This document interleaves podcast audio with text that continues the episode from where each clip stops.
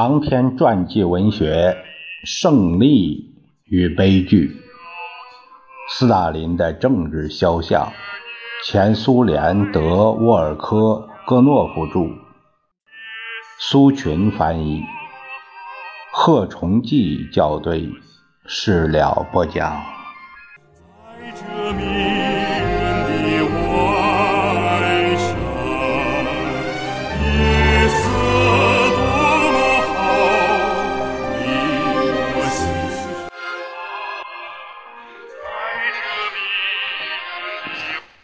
以列宁为首的党的中央委员会，二十年代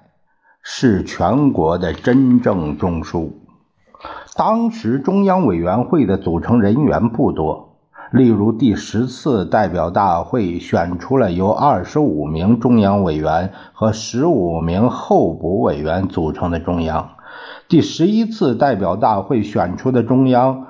人数略有增加。由福伊列宁直接领导的最后一次代表大会选出了由二十七名中央委员和十九名中央候补委员组成的中央。列宁在世时，中央委员会通常两个月举行一次全体会议。中央的组成人员中形成了一个主要是由莫斯科的同志组成的核心。这些同志承担了日常工作的重担，负责解决经济问题和军事建设，同党的各支民族队伍建立密切联系，以及确定对民主集中派、工人反对派的态度，实现新经济政策的方针等这样一些问题。与此同时，这个正如现在人们所说的非正式的、非制度化的核心的某些成员自己也常常向某些集团纲领特别靠拢，一切都使人觉得新鲜。党变成了执政党，他有了实实在在的权利。因此，有许许多多的事情都取决于核心领导人员的政治立场、道德品质和专业技能。列宁是战后历次代表大会第十次、第十一次、十二次代表大会，尽管他没有出席这次代表大会。他是唯一的一名一致选出的中央委员。就他对党中央委员会和中央领导核心的影响来说，他的影响、经验、理论著作、全部行为路线是独一无二的。列宁生病时，大家尤其深刻地感到这一点。斯大林一九二三年四月十七日在党的第十二次代表大会上做组织问题报告时强调指出，中央委员会里由一个十人到十五人组成的核心，这些人在领导我们机关的政治和经济工作方面已经熟练到有使自己变成领导术士的危险。这也许是好的，但是这也是。很有危险的一面，因为这些同志既然在领导方面积累了丰富的经验，他们就可能染上自负的习气，就可能固步自封，脱离群众。如果他们的周围没有同地方工作有紧密联系的未来新的一代领导者，那么这些高度熟练的人就完全有可能僵化和脱离群众。列宁在世时，斯大林是这样说的。报告的这部分的全部内容充满了列宁主张的要不断更新领导核心的思想。过了十五年，斯大林的观点儿变了，他得出了完全不同的结论。虽然即使在一九三七年到一九三八年，他常常是口头上说一套，行动上恰恰相反。但是当时是二十年代初，还没有看出他的言行不一。斯大林在代表大会上做的报告中，发展了党的实质上是列宁的战友们与学生们的关于领导核心的思想。提出了他自己以下的想法。中央委员会里富有领导经验核心的逐渐衰老，他需要接班人。弗拉基米尔·伊里奇的健康状况你们是知道的。中央委员会基本核心里的其他委员的年龄也相当大了，你们也是知道的。但新的接班人还没有，不幸就在这里。培养党的领导人是很困难的，这需要很多时间，五到十年，甚至十年以上。用布琼尼同志的骑兵去战胜某一国家，比从下层培养两三个将来真正领导国家的领导人要容易得多。显然，可以同意斯大林得出的必须经常更新中央组织人员的结论。但是，中央的组成情况究竟如何呢？按现在的标准，当时的组成人员是年轻的。刚刚度过五十个春秋的列宁是最老的成员，战友们有时彼此称他为“老头”，并不偶然。中央委员会的主要成员都是四十来岁的革命家。早在古希腊时，人们就认为这个年龄是高峰时期，是人生中福星高照的年华，因为那时人们认为人一到四十岁，脑力、体力就达到和谐。是大展宏图的佳期。在表述列宁的某些战友的肖像之前，我们对他们所有的人毫无例外地做一番迟到的、现在已是无意的指责、简明的指责。战友们没有保护列宁，他们爱戴、珍重、尊重列宁，可是却没有保护。请看，在日常的工作日里，列宁都做了什么吧？当然，他经手做出了所有主要的、具有根本意义的决定。然而，身旁也堆满了当时人们称之为琐事、杂事、日常事务的工作。列宁处理了向伊万诺夫沃兹先斯克运送燃料的问题，同劳动人民委员部的委员。阿莫阿尼克斯特通讯谈供应矿工衣服的问题，研究制造机车的问题，起草数十份文件决议商业合同，解决口粮分配问题。应同志们的请求，为一些书籍小册子写书评，弄清工程师比阿。柯兹明给他的信中提出的利用风力发动机解决农村照明的问题，当然，所有这些问题都是重要的。列宁解决的这些问题，已作为一位高级领导人深入具体、直接做工作的惊人范例，载入了史册。可是，战友们到底为什么没有使列宁摆脱这些问题和其他许多日常问题呢？那个托洛茨基定期外出钓鱼和打猎，去莫斯科郊外休养，为了写他的书而休假，在工作中肯卖力气，在中央负责组织问题的斯大林，也没有想办法从根本上减轻革命领袖的许多日常的、常常是例行公事的事务。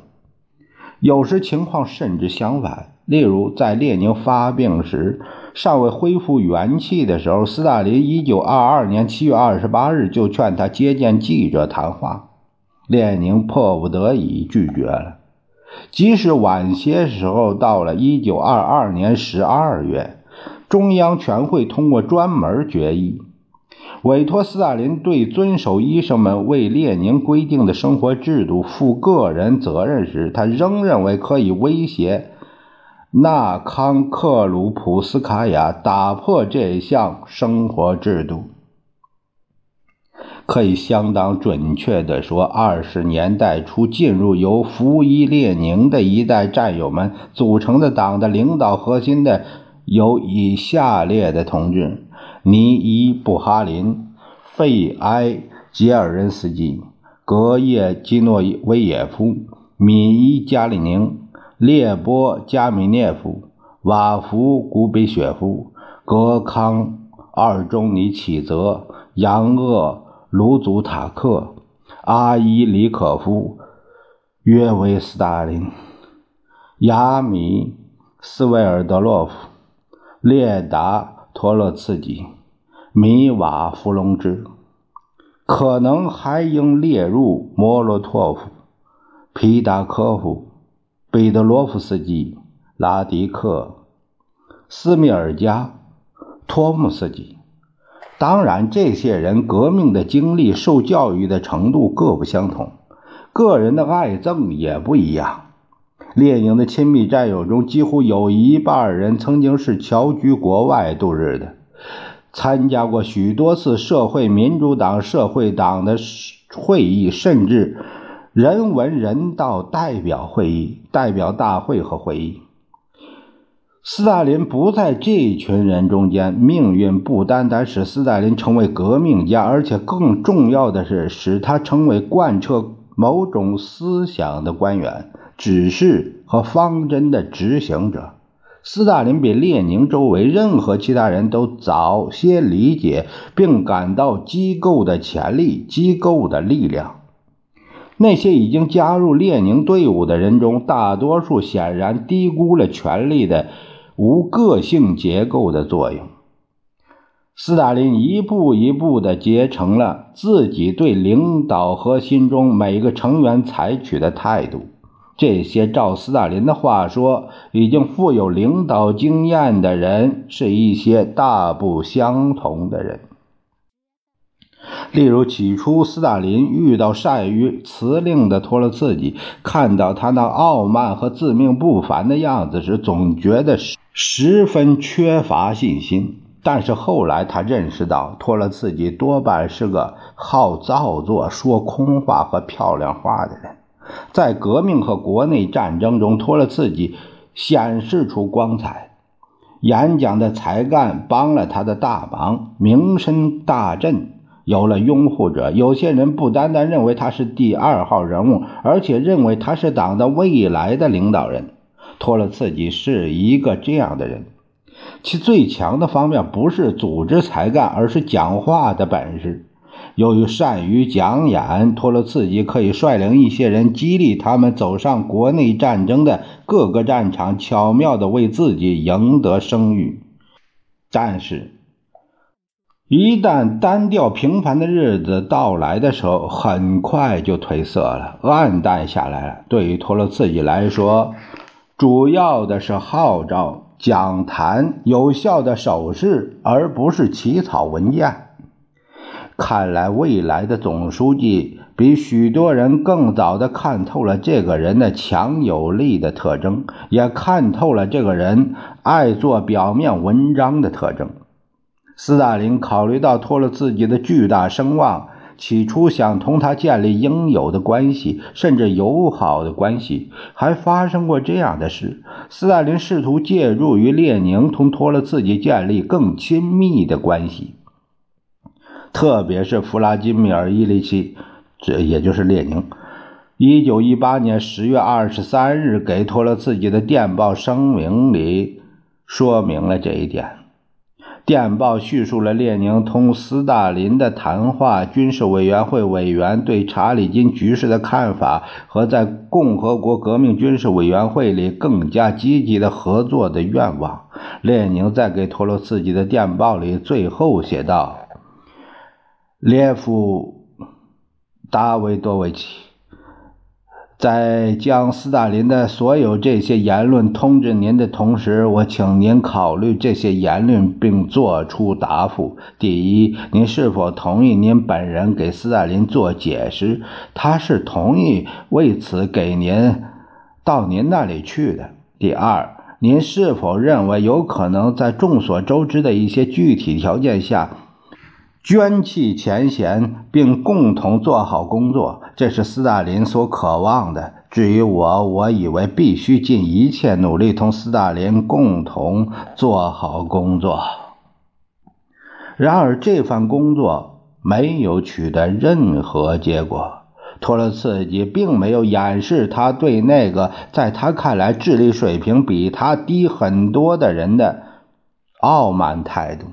托洛茨基在谈到斯大林时是这样写的：“虽然他好嫉妒而又野心勃勃，但他每走一步都不能不感到自己的智力和道义上都是二流的。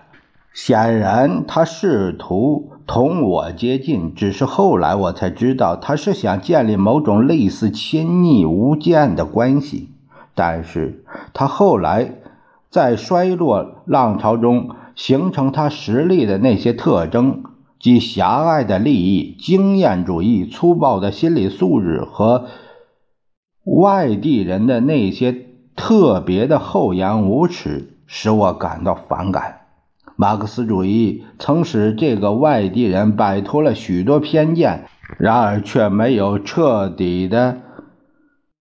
用经过深思熟虑和转化为一种心理状态的世界观取代那些偏见。